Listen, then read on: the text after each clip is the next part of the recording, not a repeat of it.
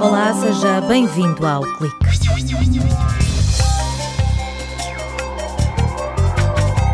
Uma equipa de investigadores da Universidade de Aveiro desenvolveu um modelo matemático para a coinfecção do VIH-Sida e da tuberculose.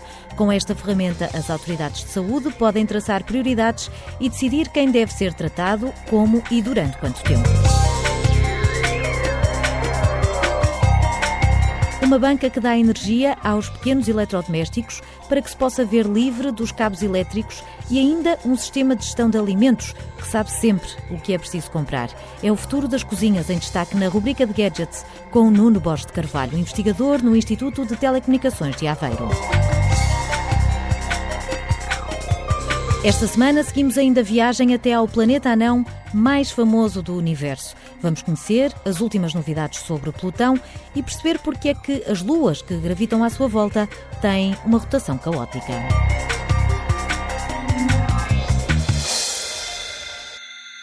Na semana em que se assinalou o Dia Mundial de Luta contra a SIDA, olhamos para o contributo da matemática. Prevenção, diagnóstico e tratamento não são áreas exclusivas dos médicos. Através de fórmulas e equações, os matemáticos também olham para as doenças. Na Universidade de Aveiro, Delfim Torres investigador no Departamento de Matemática, procura resolver problemas e encontrar a melhor estratégia, aplicando a teoria do controle ótimo. Nós partimos das mesmas questões, das mesmas motivações, só que há de facto algo diferente na matemática, que é, é os matemáticos gostam muito de trabalhar com abstrações. O nosso estudo parte de um problema concreto, neste caso seria a tuberculose e a SIDA. Houve ali um processo de abstração em que temos os nossos, as nossas equações mas no final tem que haver uma, uma tradução dos nossos resultados matemáticos para uma linguagem acessível à sociedade, aos médicos, aos políticos, aos decisores. Nós queremos soluções, por um lado, boas, mas soluções que sejam fáceis de implementar. No Departamento de Matemática, os cientistas aplicaram o controlo ótimo a um modelo para a tuberculose desenvolvido pelo Instituto Gulbenkian de Ciência, mas perceberam que era importante estudar também a co-infecção pelo VIH-Sida, já que a associação entre as duas doenças aumenta a taxa de mortalidade. Imaginemos que eu tinha infecção pelo VIH e tinha contacto com alguém com tuberculose ativa, mais facilmente eu fico infectada com o micobactério da tuberculose e depois, mais rapidamente, a infecção pelo VIH passa para SIDA e mais rapidamente também posso morrer. Por este motivo, tanto as pessoas infectadas com o vírus do VIH devem fazer o teste da tuberculose, como as que têm tuberculose devem também fazer o teste do VIH-Sida. Cristiana Silva, investigadora no Departamento de Matemática, diz que a solução ideal depende sempre do objetivo e do orçamento de cada país. O controle ótimo diz-nos de que forma é que nós podemos tratar, ou seja, qual é a intensidade, qual é a fração que se deve ser tratada, durante quanto tempo e depois também tendo em conta o custo. O controle ótimo permite isto, permite, primeiro, introduzir funções de controle que vão alterar a dinâmica que o sistema naturalmente ia ter e ver o que é que acontece e depois permite-nos também associar um custo a essas medidas. Os matemáticos da Universidade de Aveiro identificaram as variáveis que traduzem a dinâmica desta co-infecção e que podem ser usadas para manipular a realidade e apontar caminhos às autoridades de saúde. No nosso modelo nós temos a opção de tratar ou tratar ambas as doenças, ou tratar apenas tuberculose, ou tratar apenas o VIH. E depois, quando nós vamos definir o que nós queremos minimizar, consoante os recursos disponíveis, vamos associar custos ou pesos aos tratamentos. E o que o controle ótimo vai dizer é associando estes custos às medidas de tratamento, quer seja só tuberculose, só HIV ou ambas, ou em que estado da doença, tratar logo latente ou não, qual é a melhor forma de reduzir, por exemplo, o número de pessoas que SIDA. Neste estudo, coordenado pelo Grupo de Sistemas e Controlo do Departamento de Matemática da Universidade de Aveiro, o VIH-Sida surge como uma doença crónica. Trata-se de um modelo onde a população está dividida por classes, dependendo do tipo de infecção e do estado da doença. Delfim Torres sublinha que é difícil desenvolver modelos que se possam adaptar à realidade, mas este dá um importante contributo. Há soluções que são mais ou menos evidentes e que correspondem àquela prática médica que é bem conhecida, mas em certas situações a solução ótima não é assim tão trivial nem é aquilo que estaríamos à espera. A partir de certo momento, podíamos continuar a tratar as pessoas todas, mas isso não vai trazer benefícios nenhums em termos do número de pessoas que estão infectadas e, portanto, tem vantagens, não só monetárias, também vantagens médicas, em reduzir, de facto, os tratamentos. E esse tipo de soluções não triviais, de facto, são muito interessantes eh, esse tipo de conclusões que nós tiramos do, do, nosso modelo. O controlo ótimo é uma teoria matemática que começou por ser aplicada à engenharia e à robótica e que se alargou a outras áreas. Na medicina está também a ser usada em tratamentos de cancro em crianças que permitam aplicar doses mínimas para reduzir a toxicidade. Pequenos eletrodomésticos que funcionam sem cabo, graças à energia fornecida pela banca e ainda um sistema de informação que gera os alimentos que tem na despensa e que até lhe faz as compras. É o futuro da cozinha, antecipado aqui por Nuno Borges de Carvalho, investigador no Instituto de Telecomunicações de Aveiro. Boa tarde. Hoje vimos aqui nesta rúbrica de gadgets uh, falar uh, do futuro da cozinha, não necessariamente dos robôs de cozinha que já estão por aí por todo lado, digamos, mas no futuro de cozinha num sentido em que eu gostaria de remover da minha cozinha todos os cabos elétricos que lá estão, mas gostaria também de ter informação do que é que se passa na minha cozinha.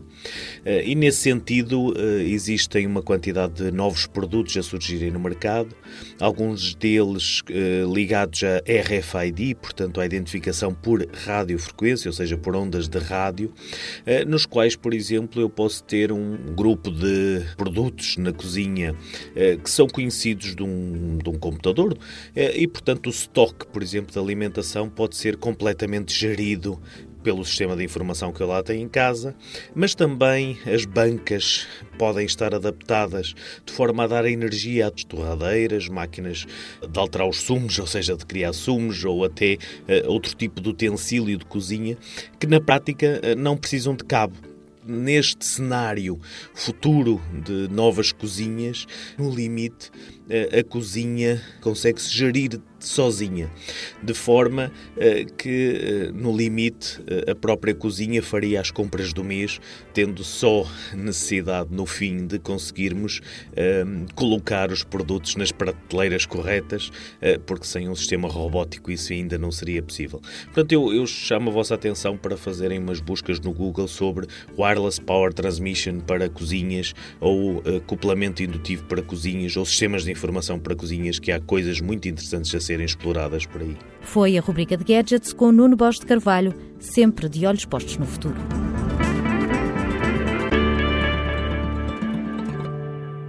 Durante várias décadas, os cientistas andaram enganados. Pensavam que Plutão tinha determinado tamanho, mas descobriram que afinal era muito mais pequeno e não influenciava a órbita de outros planetas do Sistema Solar.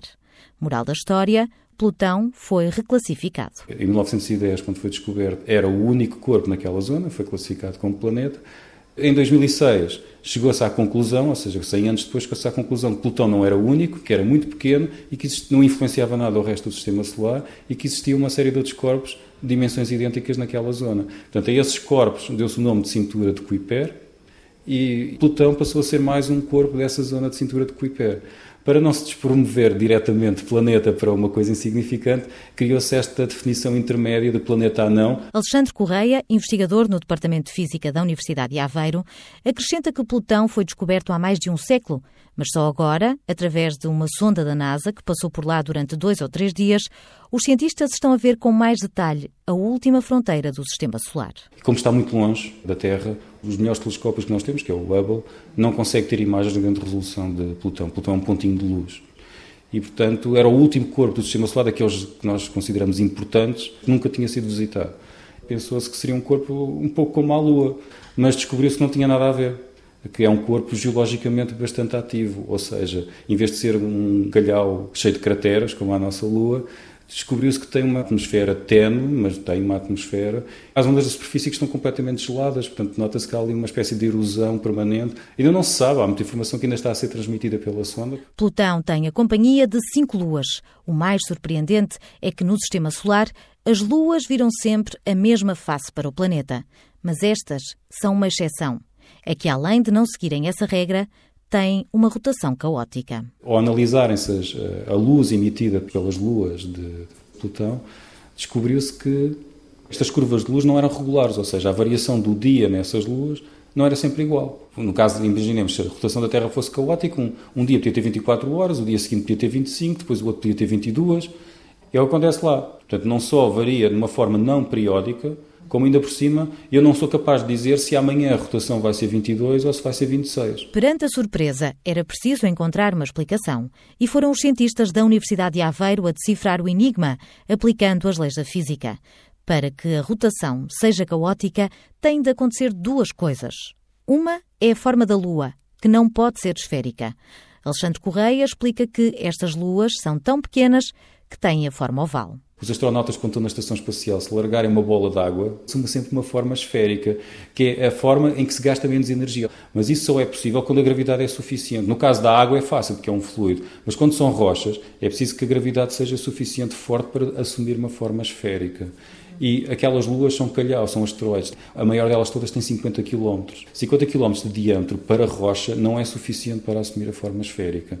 Tem uma forma batatoide. A outra condição é que a órbita tem de ser perturbada por qualquer coisa. Neste caso, o elemento destabilizador é a sua maior lua. Chama-se Caronte e é quase tão grande como Plutão. Juntos, formam um sistema binário. As luas, apesar de terem esta forma batatoide, elas tentam ficar síncronas com Plutão. Se só existisse Plutão, elas iriam ficar síncronas com Plutão. Mas como existe Caronte, elas simultaneamente tendem a ficar síncronas com Plutão, mas também com Caronte. Como existem dois corpos muito grandes no centro, elas tendem a ficar síncronas com um e com o outro ao mesmo tempo. Mas como isso é impossível, elas ficam como que indecisas e a rotação delas vai variando. Ora, tentar ficar síncrona com Caronte, ora, tentar ficar síncrona com, com Plutão. E é por isso que a rotação delas acaba por ser permanentemente imprevisível irregular. Um mecanismo semelhante é observado numa lua de Saturno, chamada Hyperion. A equipa internacional liderada por Alexandre Correia encontrou assim uma explicação para a rotação caótica das quatro luas de Plutão, que tinha sido descoberta em junho por cientistas norte-americanos. É o ponto final no clique. Estamos de volta no próximo sábado. Conto consigo desse lado. Até lá.